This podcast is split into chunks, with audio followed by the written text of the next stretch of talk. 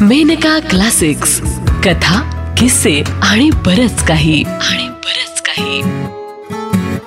ट्रेनमधून प्रवास करताना रोज दिसणाऱ्या दोन बहिणींमधील धाकटी बहीण अचानक दिसेनाशी होते आणि त्यांच्या शेजारी बसणाऱ्या काकूंना भीती वाटायला लागते.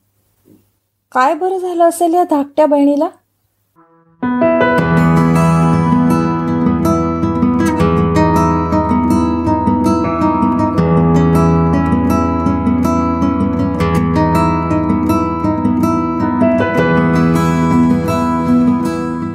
कथा त्या दोघी. लेखिका उर्मिला प्रभुदेसाई. वाचन मुग्धा फाटक. तशी त्या दोघींची आणि माझी विशेष मैत्री होती अशातली गोष्ट नव्हे पण त्या मला खूप परिचित असल्यासारख्या वाटायच्या. तसं पाहिलं तर सहवास केवढा? फार फार तर तासाभराचा. पण रोजचा. आठ तेवीसच्या कसाराला मी डोंबिवलीला चढायची. तेव्हा या दोघी फर्स्टच्या लेडीजला विंडो सीट आणि सेकंड सीटवर बसलेल्या असायच्या. आणि ठरलेली अपोजिट साईडची पहिली सीट माझीच. दोघी बहिणीच. दोघीतली धाकटी कायम विंडोजवळ बसलेली असायची. बहुधा त्या कल्याणहून येत असाव्यात. धाकटी अगदी अल्लड अनाग्रहात. तिच्या फिक्कट अबोली साडीत ती प्राजक्ताच्या फुलासारखी वाटायची मला. कुठलंसं सेंट वापरायची? इतका गोड मंद वास यायचा म्हणून सांगू. ती आधुनिक प्रसाधनं वापरायची. तरीही तिच्या अप्रतिम सौंदर्याची जाणीव व्हायचीच. तिचे डोळे काळे छान लांबट होते. तरीही त्या मत्स्याकृतीचं शेपूट काळ्या पेन्सिलीने ती किंचित लांबवायची. ओठांवर लिपस्टिक असली तरी लालटपणापेक्षा तिच्या ओठांची मृदुताच जास्त लक्ष वेधून घ्यायची. बहुतेक साडीच अंगावर असायची तिच्या. पण तरीही तिच्यातलं बाल्य लपायचं नाही. क्वचित एखादी कादंबरी वाचताना खुसूखुसू हसत असायची. तेव्हा मला वाटायचं चिमुकली परी बालकवींच्या गवत फुलांशी खेळतानाच हसतीये. रंगीबेरंगी साड्यात लपेटलेली ती असं गोड मॅचिंग करायची की तिचे सुगंधी रंग रोज निरखताना नवे नवेच वाटायचे. तिची बहीण तशी दोन एक वर्षांनीच मोठी असेल. पण अंतर मात्र अगदी व्यवस्थित जाणवायचं. नेहमी हातात कसलीशी अभ्यासाची पुस्तकं नाहीतर जाडजूड इंग्लिश कादंबऱ्या. फर्स्ट क्लासच्या एटिकेट्सनुसार दोघीही कधी एकमेकींशी फारशा बोलायच्या नाहीत. पण मोठीचा अबोल स्वभाव न बोलताही समजायचा. तसं पाहिलं तर सौंदर्यात ही सुद्धा कमी नव्हती. फारच आकर्षक वाटायची ती.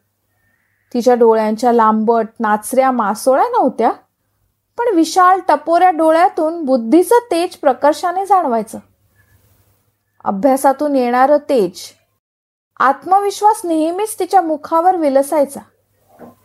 ओठांच्या महिरपी सदाच घट्ट बंद असल्यामुळे तिच्या दातांच्या कुंदकळ्या क्वचितच दिसायच्या. पुस्तक वाचताना ती इतकी गुंगून जायची की तिच्या पापण्यांचे पदर डोंबिवलीला खाली झुकायचे ते विटीपर्यंत. विटी आलं की आपली गोरीपान लांब सडक बोट डोळ्यांवर फिरवत ती डोळे किंचित दाबत तळहात उलटा करून तीन बोट ओठावर टेकवत दबकी जांभई द्यायची. तासाभराच्या वाचनाच्या क्लेशांमुळे तिचे डोळे किंचित लालट व्हायचे. अगदी व्यवस्थित असलेला पदर पुन्हा एकदा खांद्यावर व्यवस्थित टाचत ती खाली उतरायची. धाकटी चिमणी तर कधीच भुरकन दादरला उतरून गेलेली असायची. फर्स्ट क्लासच्या डब्यातलं वातावरण एकंदर अगदी इस्त्री केल्यासारखं. जो तो आपापल्या पॉश मॅनर्सना सांभाळत बसलेला. संपत्तीची सुखासीनता प्रत्येक सीटवर असायचीच. रोज गाडीला रोजचे मेंबर्स बहुतेक असायचेच. हाय हॅलोचे मोजके उद्गार. क्वचित एखादा ग्रुप हलके माफक अगदी थोडेसेच हास्य विनोद करत जाणारा. कधी मधी धाकटी मोठीच्या कानाजवळ आपलं तोंड नेऊन काहीतरी हसत सांगायची. दोघींपुरतंच असायचं ते. मोठी वाचनात कितीही घडलेली असो आवर्जून तिचं ऐकायची. आणि क्वचित जरासं हसून तिच्या म्हणण्याला होकार द्यायची. मोठीचं अबोल हसणं तिच्या धाकटीवरच्या प्रेमाची पावती देऊन जायचं. आणि तिच्या त्या हसण्याने धाकटीचं धाकटेपण अधिकच जाणवायचं. दोघींचं असं एकमेकीत बुडून राहणं मला बदामासारखं दिसायचं. मोठीचं मोठेपण समंजसपण विचारी वृत्ती म्हणजे धाकटीच्या गोड निष्पाप स्वभावावरचं संरक्षक कवच वाटायचं. त्या दिवशी ऑफिसला जाताना माझ्या मोठ्या मुलानं अमोलनं पहिल्या पगाराची म्हणून मला घेतलेली लाइट हळदी प्युअर सिल्क मी नेसले होते. निघता निघता समोरच्या बंगल्यातल्या सराफिणबाईंनी दिलेली दोन सोनचाफ्याची फुलंही मी माळली होती. लवकरच माझी मधली लेख बाळंतीण व्हायची होती. म्हणून मी एक स्वेटर विणायला घेतला होता. गाडीत बसताच स्वेटरचे टाके घालायला मी सुरुवात केली. गाडी ठाण्याला थांबली तेव्हा गाडीच्या धक्क्याने माझ्या मांडीवरचा लोकरीचा गुंडा खाली पडला. धाकटी चटकन वाकली आणि तिने तो गुंडा माझ्या मांडीवर ठेवला. थँक्स असं काहीसं म्हणण्यासाठी मी तोंड उघडलं तोच ती हलकेच म्हणाली. अहो एक सांगू का? तुम्ही ना आज फारच छान दिसताय. किती गोड रंग आहे तुमच्या साडीचा. आणि फुलंही किती मॅचिंग आहेत. मी तर मोहरूनच गेले.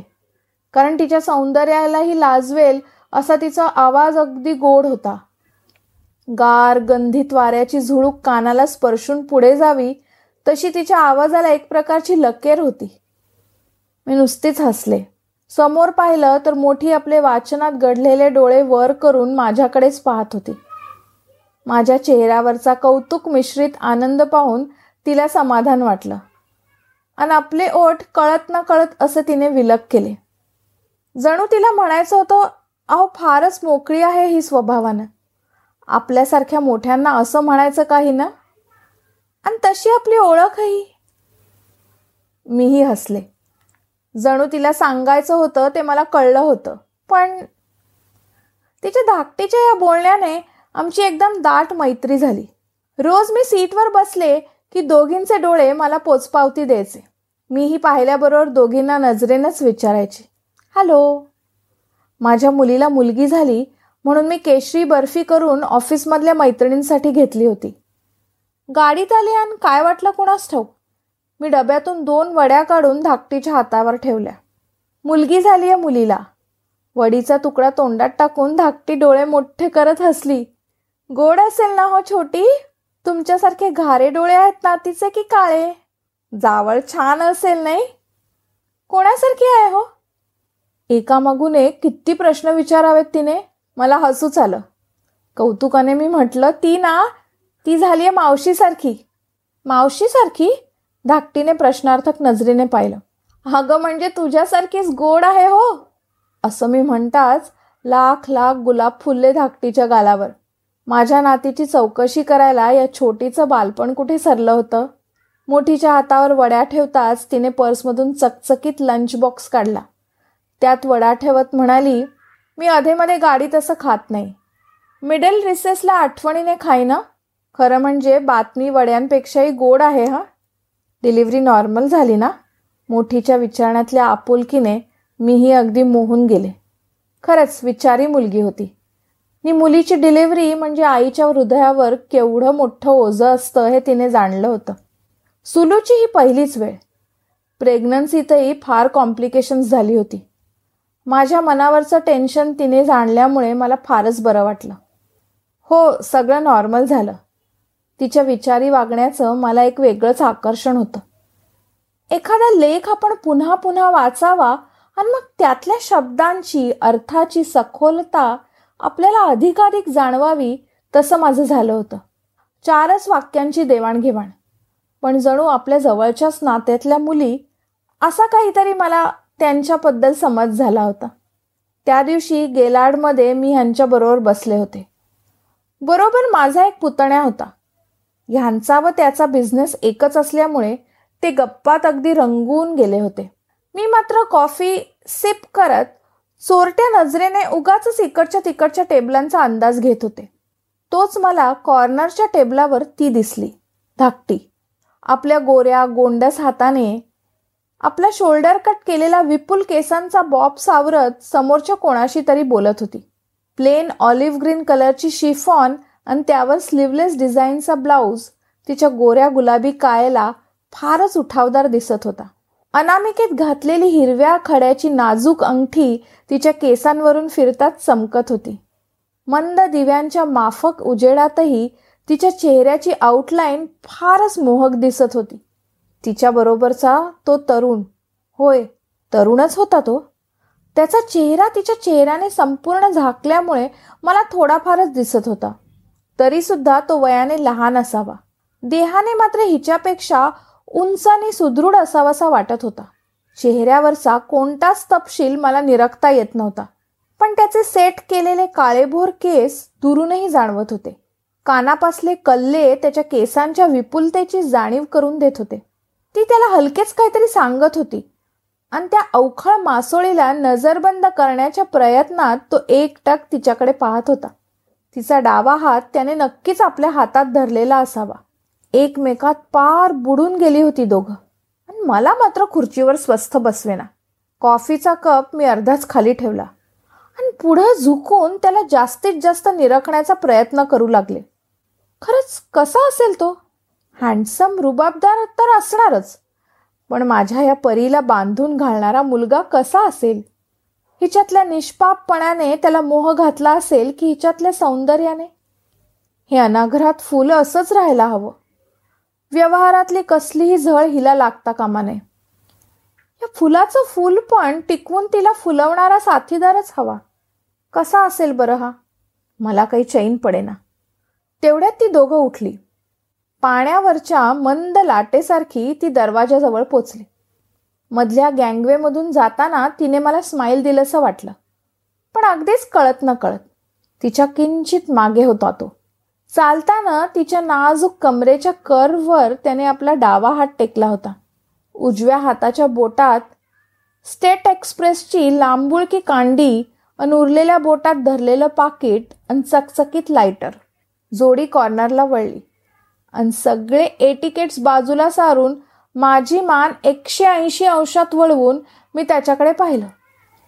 वाव रिअली चार्मिंग उंचापुरा. पण तितकाच जरासाही स्थूलता न जाणवणारा सडसडी देह. गोरा रंग पुरुषांना अशोभित असा नाजूकपणा दाखवतो. पण ह्याचा गोरा आरसपानी वर्ण वेगळाच होता. त्यांची जाडसर काळ्याभोर भुवया. दळदार किंचित चॉकलेटी ओठ चालण्यातला एक वेगळाच डौल. आत्मविश्वास. मध्येच मानेला एक झटका देण्याची त्याची लकब. मला तो एक बिझनेसच्या फील्डमधला माणूस असल्याचं सांगून गेली. अनुभवाने माणूस जास्त कळतो म्हणतात. मी तर पहिल्या नजरेतच त्याला तिचा म्हणून शंभर टक्के पास केला. पण त्याचा परिचय असा काहीच झाला नव्हता. एक वेगळीच हुरहुर मला व्यापून राहिली. तिने आपल्या बहिणीला दाखवलं असेल का ह्याला? कदाचित चांगलाच परिचय असेल. कारण दोघीत वेगळं असं काहीच नाही. मनाच्या गोड हुरहुरीतच शनिवार रविवार गेला. सोमवारी उगीचा चपळाईने मी अपोजिट सीट पकडली. पण दुसरंच कोणीतरी त्या सीटवर बसणार होतं. समोर पाहिलं तर तीही होती आणि तीही. क्षण दोन क्षण असेच गेले. आणि तिसऱ्याच क्षणी धाकटीने माझ्याकडे पाहिलं. थबकलेलं हुरहुरतं प्रश्नार्थक पाहणं असं होतं ते. त्या नजरेतला प्रश्न मला कळला. गेलाडमध्ये हिनंही मला पाहिलं होतं. म्हणजे ते नकळत दिलेलं स्माईल खरंच होतं म्हणायचं. तिच्या नजरेतला प्रश्न मला कळला. मी नुसतीच हसले. पण त्या हसण्यात सर्व उत्तर देऊन बसले. होय ग राणी मी पाहिलं तुला. आणि त्यालाही. छान आहे ग तो. खरंच शोभताय दोघं. तेवढ्यात मोठीनं माझ्याकडे पाहिलं. स्थिर आरपार. एकदाच जणू ती म्हणत होती. अहो प्रेमात पडली ही. माझी छोटी. वेडी आहे पण मी आहे ना हिच्या पाठीशी. माझी हुरहुर कुठेतरी थांबली. जणू काय मनावरचं ओझं उतरलं. त्यानंतर मात्र धाकटीचा अनियमितपणा वाढला. आठवड्यातून एखाद दोन दिवसच गाडीला असायची ती. पण असायची त्या दिवशी तिला खेळती हसती पाहून मला बरं वाटायचं. मोठी एकटी असली की ओझरती पाहायची मला. अहो हल्ली हिचं कशातच लक्ष नाही. प्रेम करतीये ना. इथे माझं हे कोर्सचं शेवटचं वर्ष. क्लास कसा मिळेल ही एकच काळजी आहे मला. हिला तर प्रेमाशिवाय काहीच दिसत नाहीये. मोठीच्या किंचित फुललेल्या नागपुड्या मला सांगायच्या. पण धाकटीवर ती रागवायची नाही. उलट तिच्या कुरकुरीत सुद्धा प्रेमच जाणवायचं मला. असू दे ग. करू दे प्रेम. तुला तुझा राजा मिळेल ना तेव्हा तूही काकणभर जास्तच प्रेम करशील त्याच्यावर. सुलूच्या छोटीला सिव्हिअर डायरिया झाल्याची तार आली आणि मी अचानकच दिल्लीला गेले.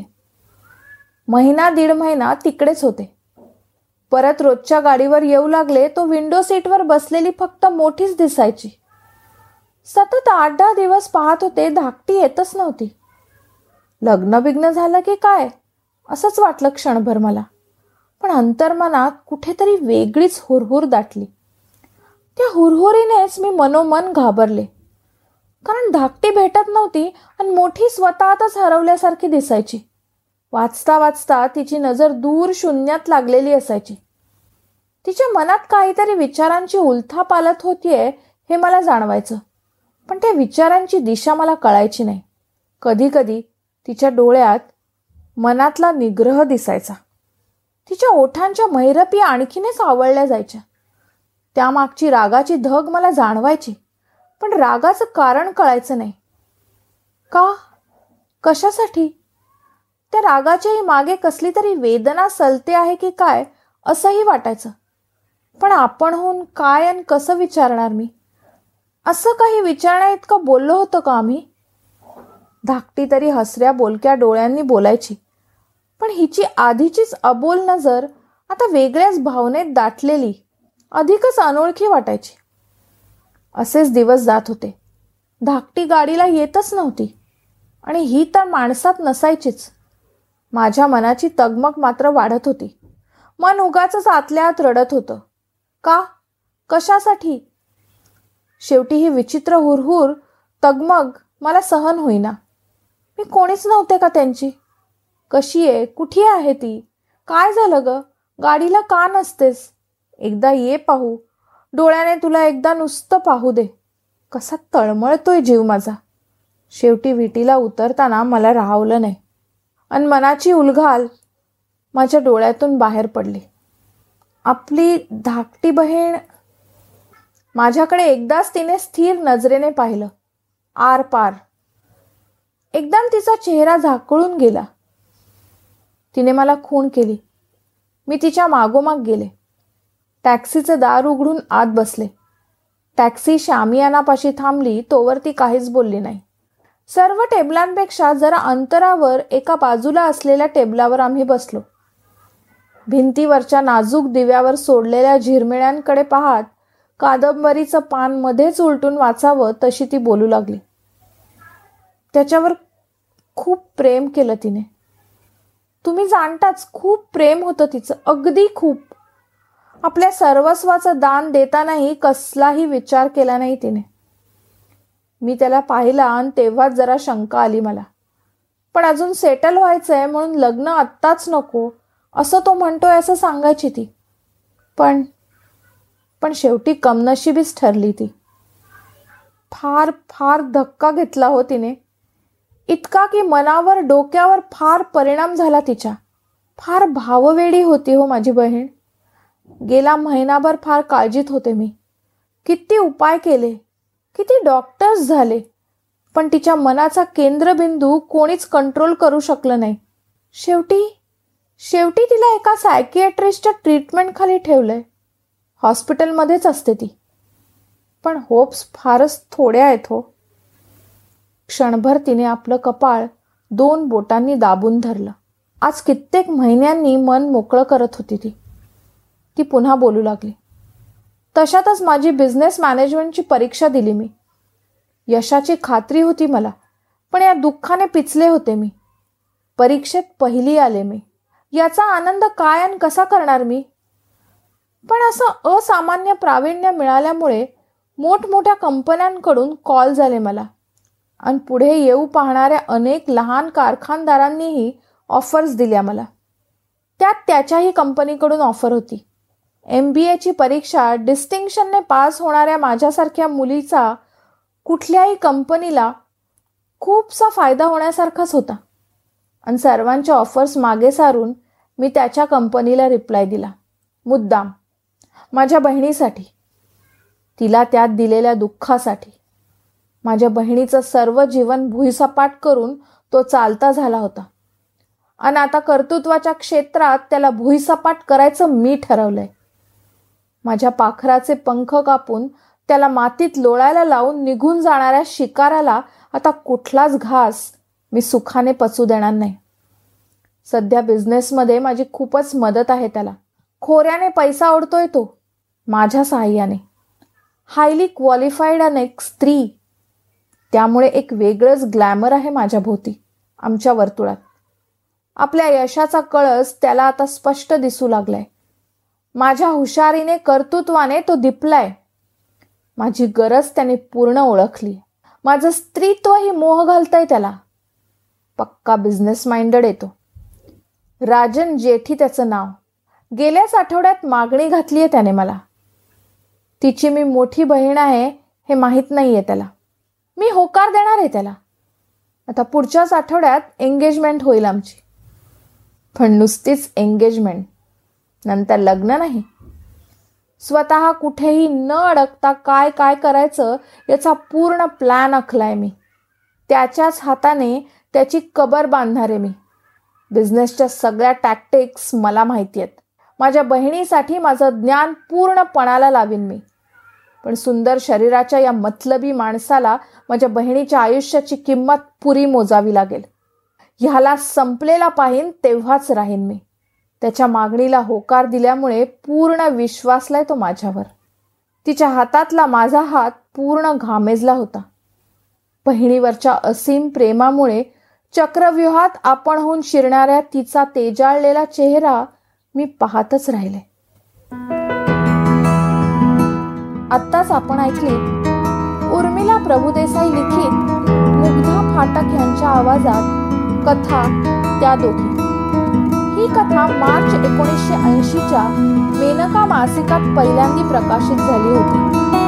ही मेनका प्रकाशनची दोन हजार तेवीसची प्रस्तुती आहे.